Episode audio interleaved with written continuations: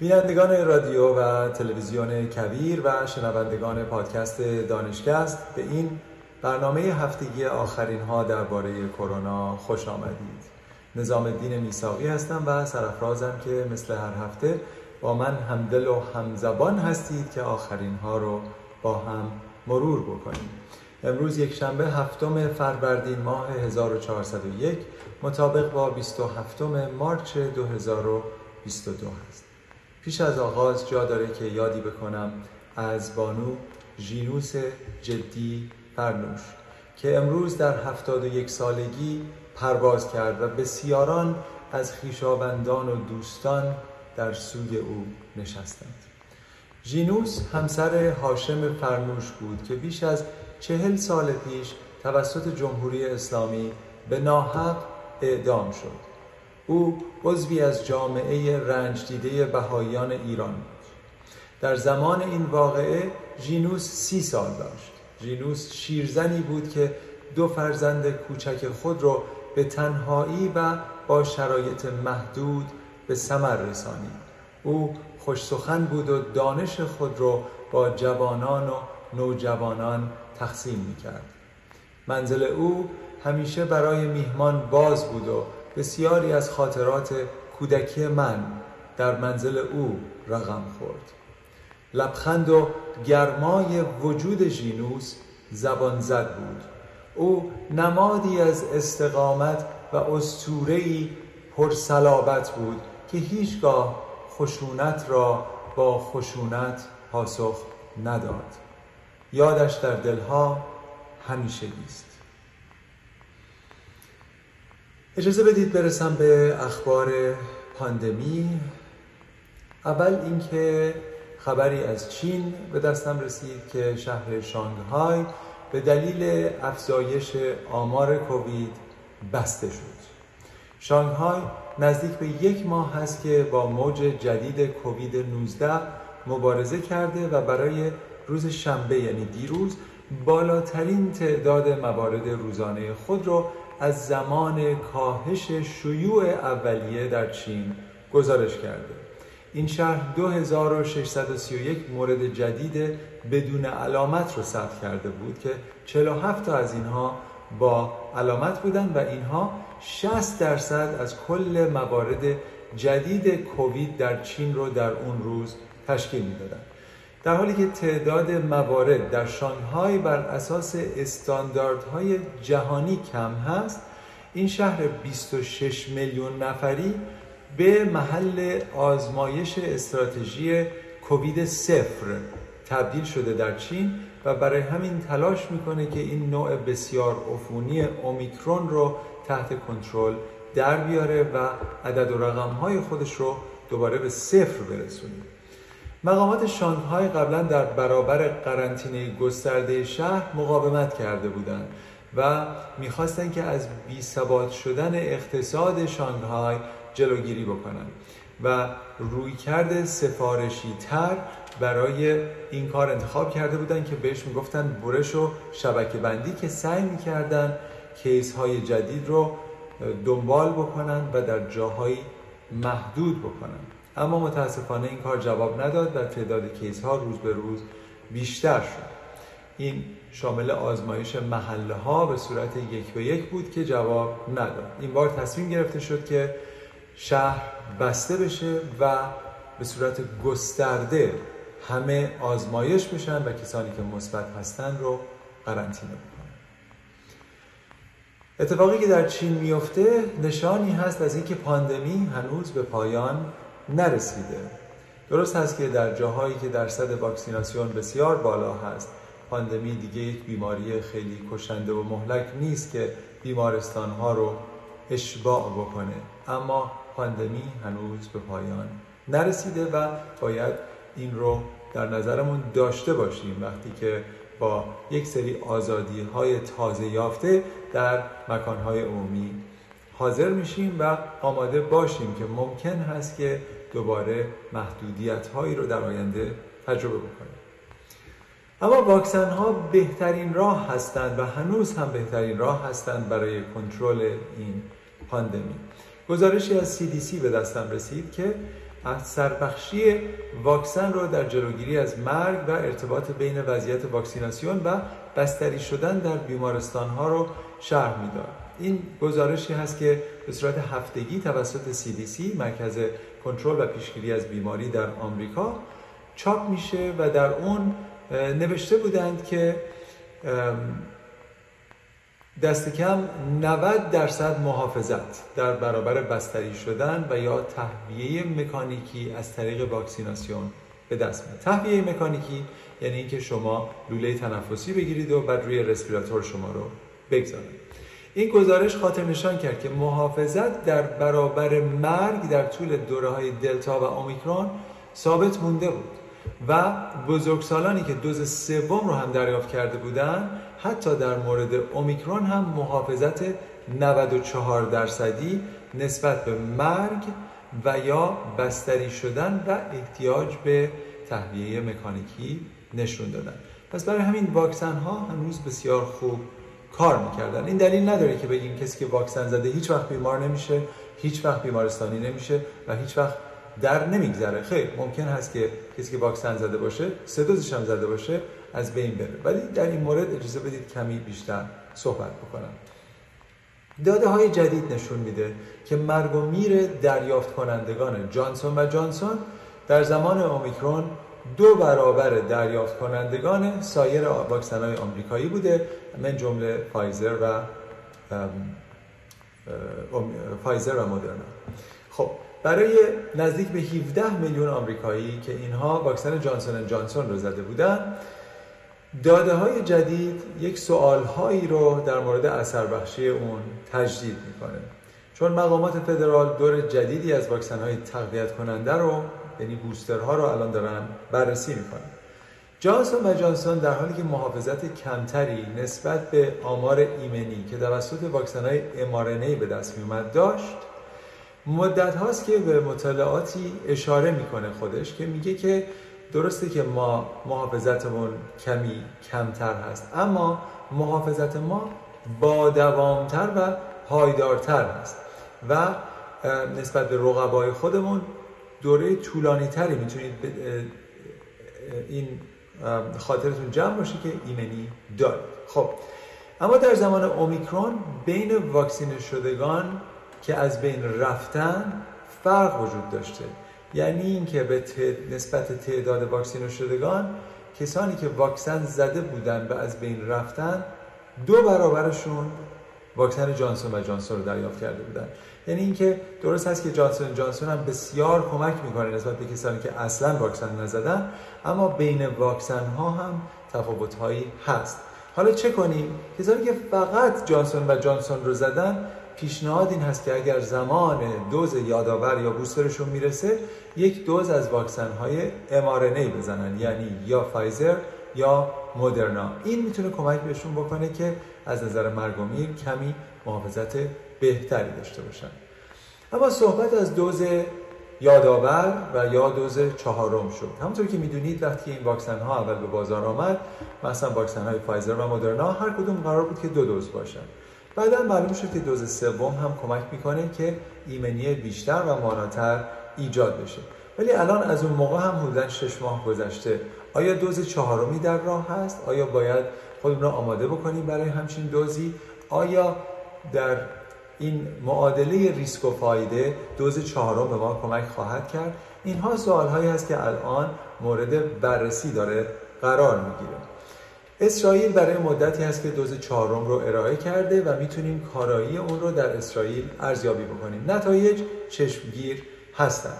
در یک پیشنویس یعنی این پیش چاپ هست هنوز چاپ نشده این داده ها ولی در فضای مجازی در اختیار گذاشته شده که پزشکان ببینند میزان عفونت و بیماری شدید رو بعد از نوبت چهارم در میان یک میلیون و هزار اسرائیلی بالای 60 سال مورد بررسی قرار دادن اونها دریافتند که بعد از دوز چهارم بروز بیماری شدید دو برابر کمتر و بروز بیماری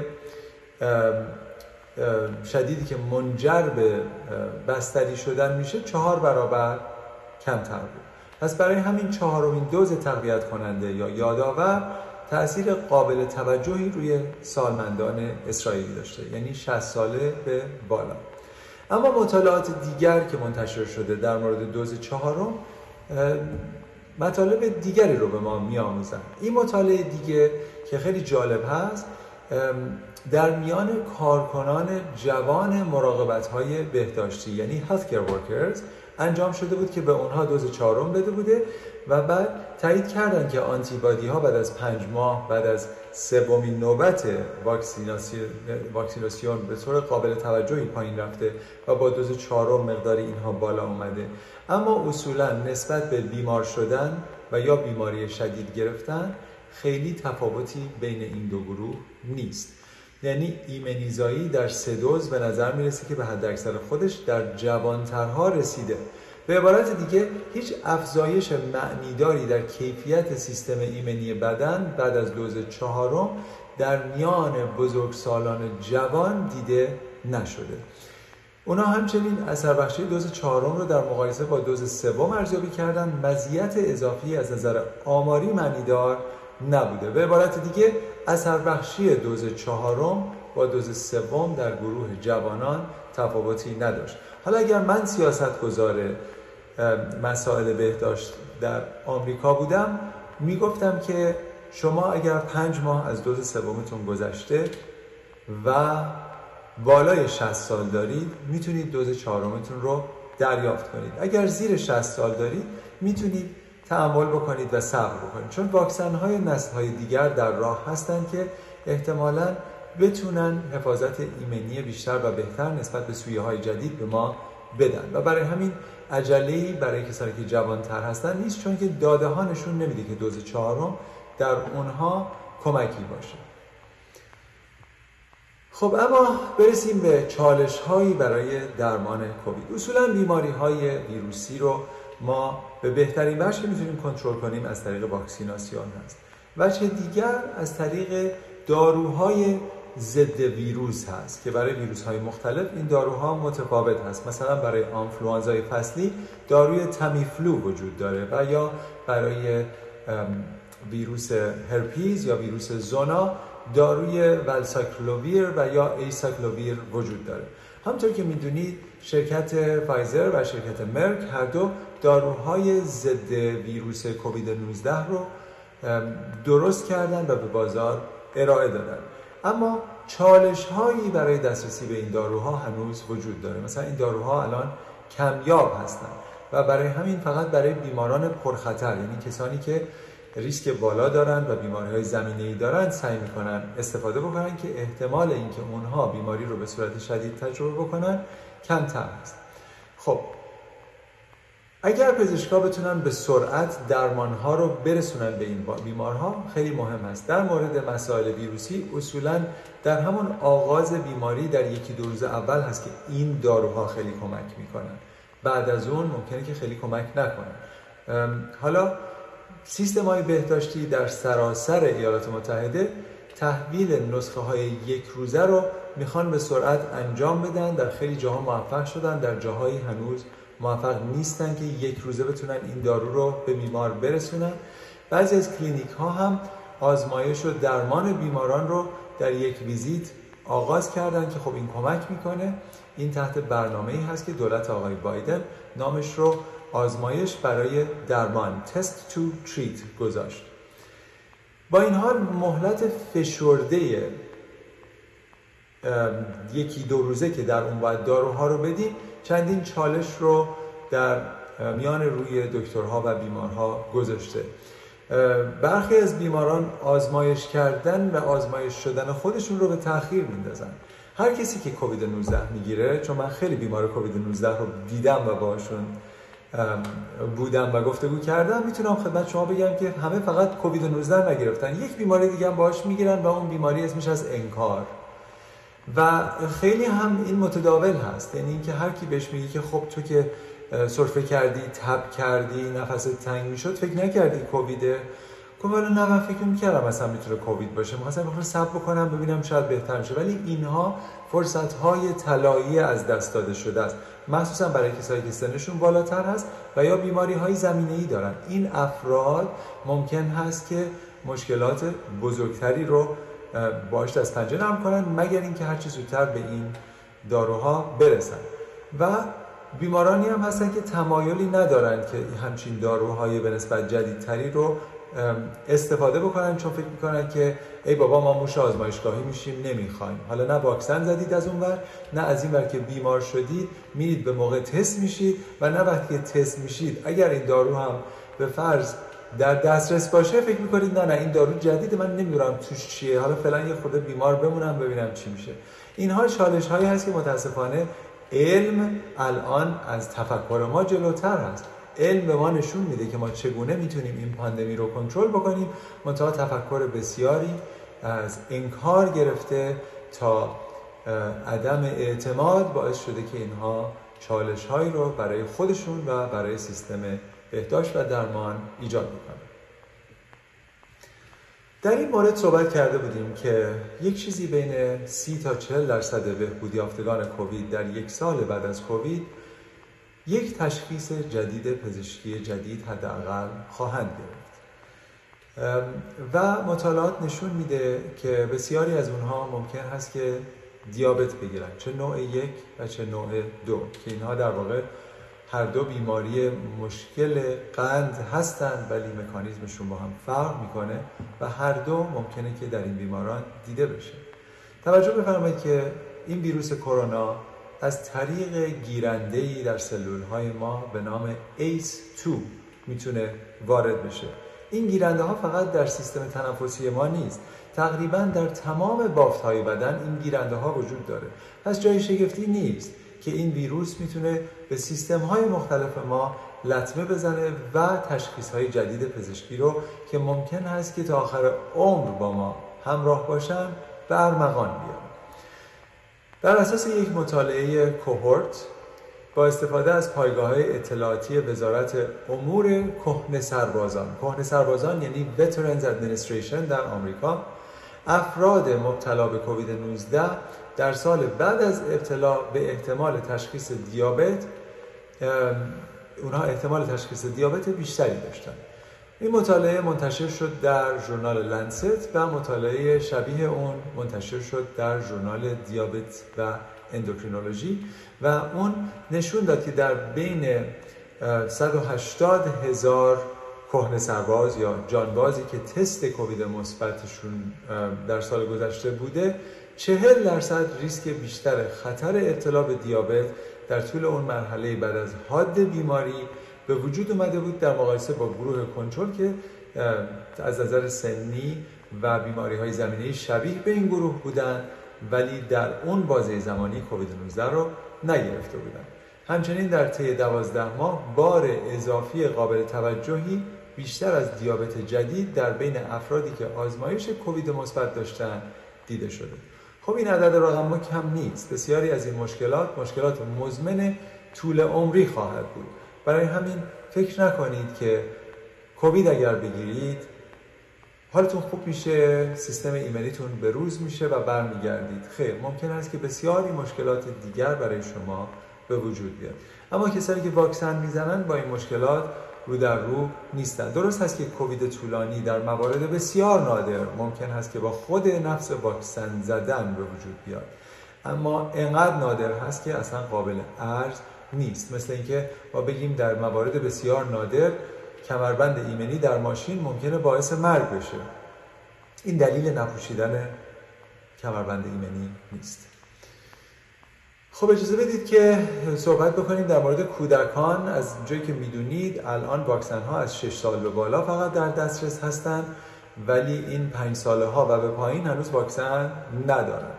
حالا این داستان چی شده؟ خیلی از این شرکت هایی که واکسن می‌سازن دارن سعی می‌کنن در ریسک و فایده بتونن مدیریت بکنن علائم و عوارضی که واکسن ممکنه ایجاد بکنه. در این حال بهینه بسازند ایمنی که ناشی از واکسن است.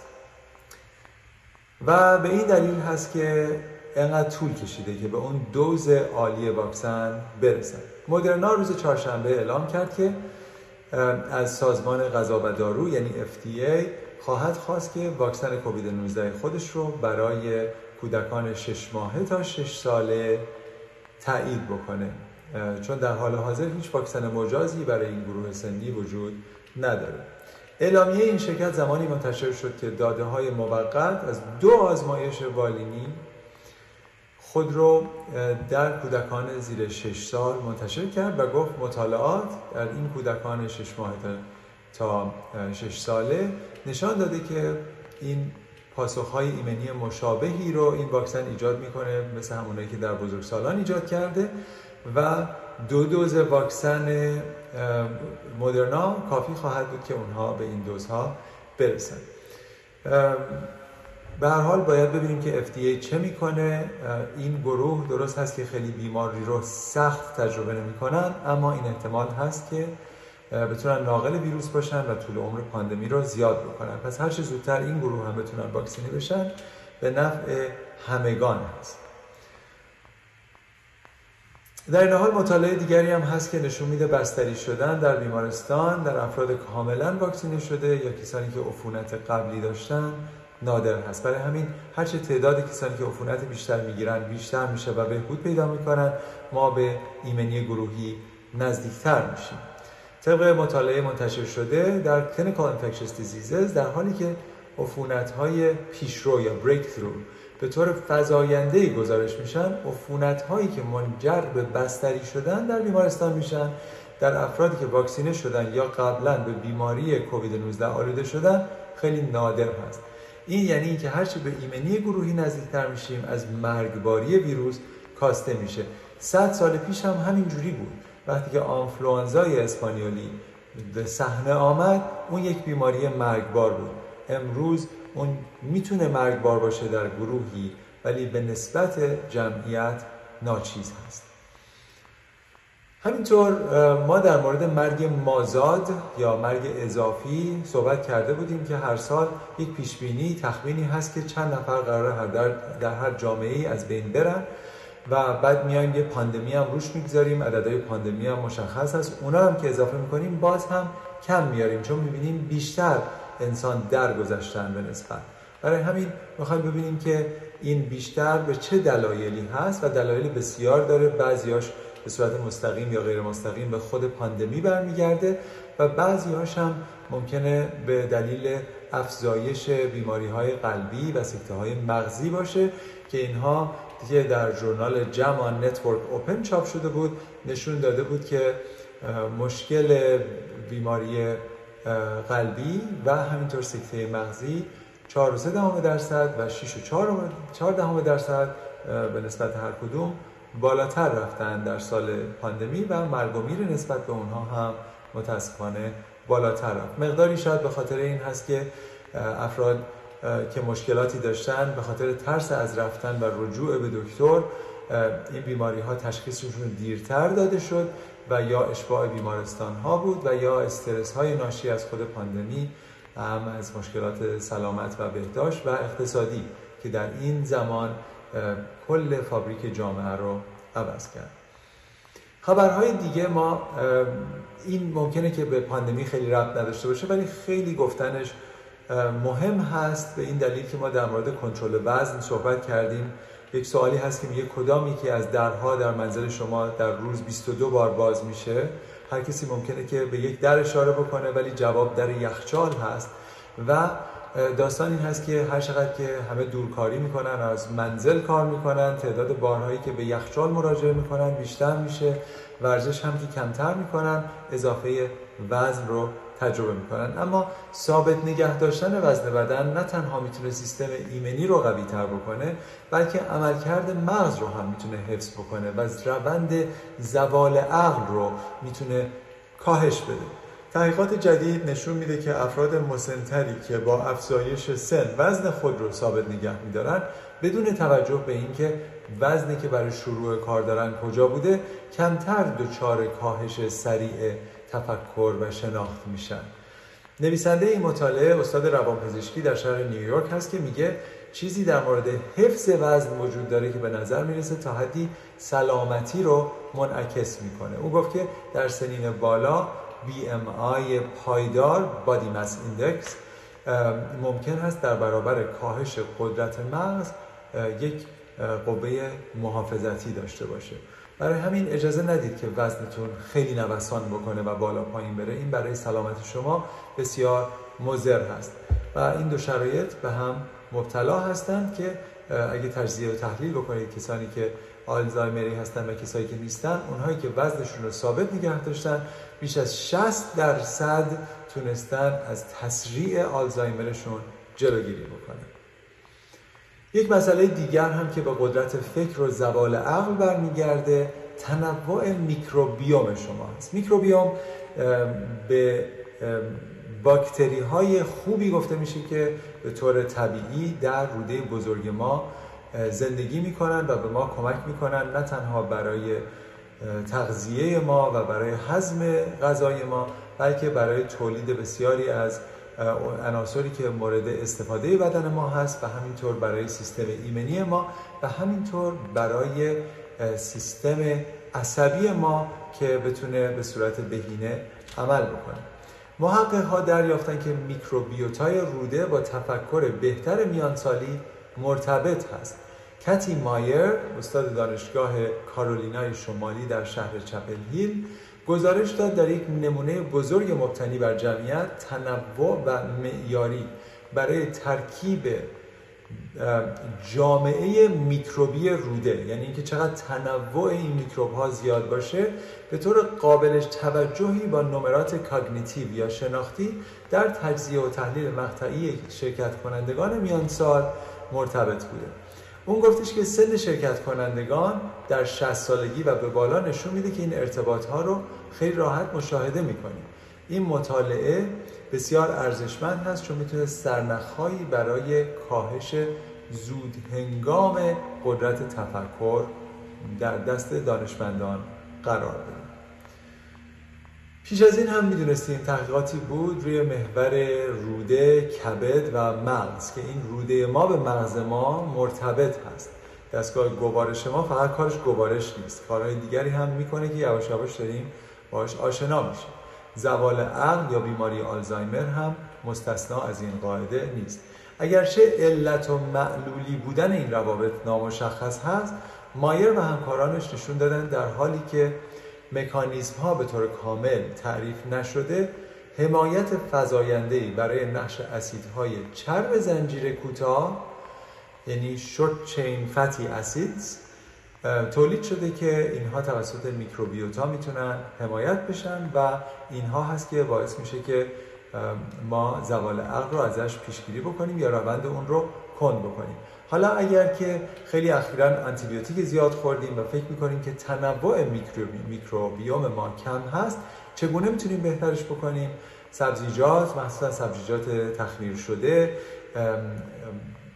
نوشیدنی های مثل کامبوچا همینطور پروبیوتیک ها ماست چیزایی که خیلی درونش باکتری های خوب مثل لاکتوبرسیلوس هست می‌تونه کمک بکنه که تنوع این ویروس این باکتری ها در روده بزرگ ما بهتر و بهتر بشه و این تنوع که بهتر میشه اتفاقا سیستم ایمنی ما هم قوی تر میشه و حتی ممکنه از بعضی از سرطان ها هم بتونیم جلوگیری بکنیم.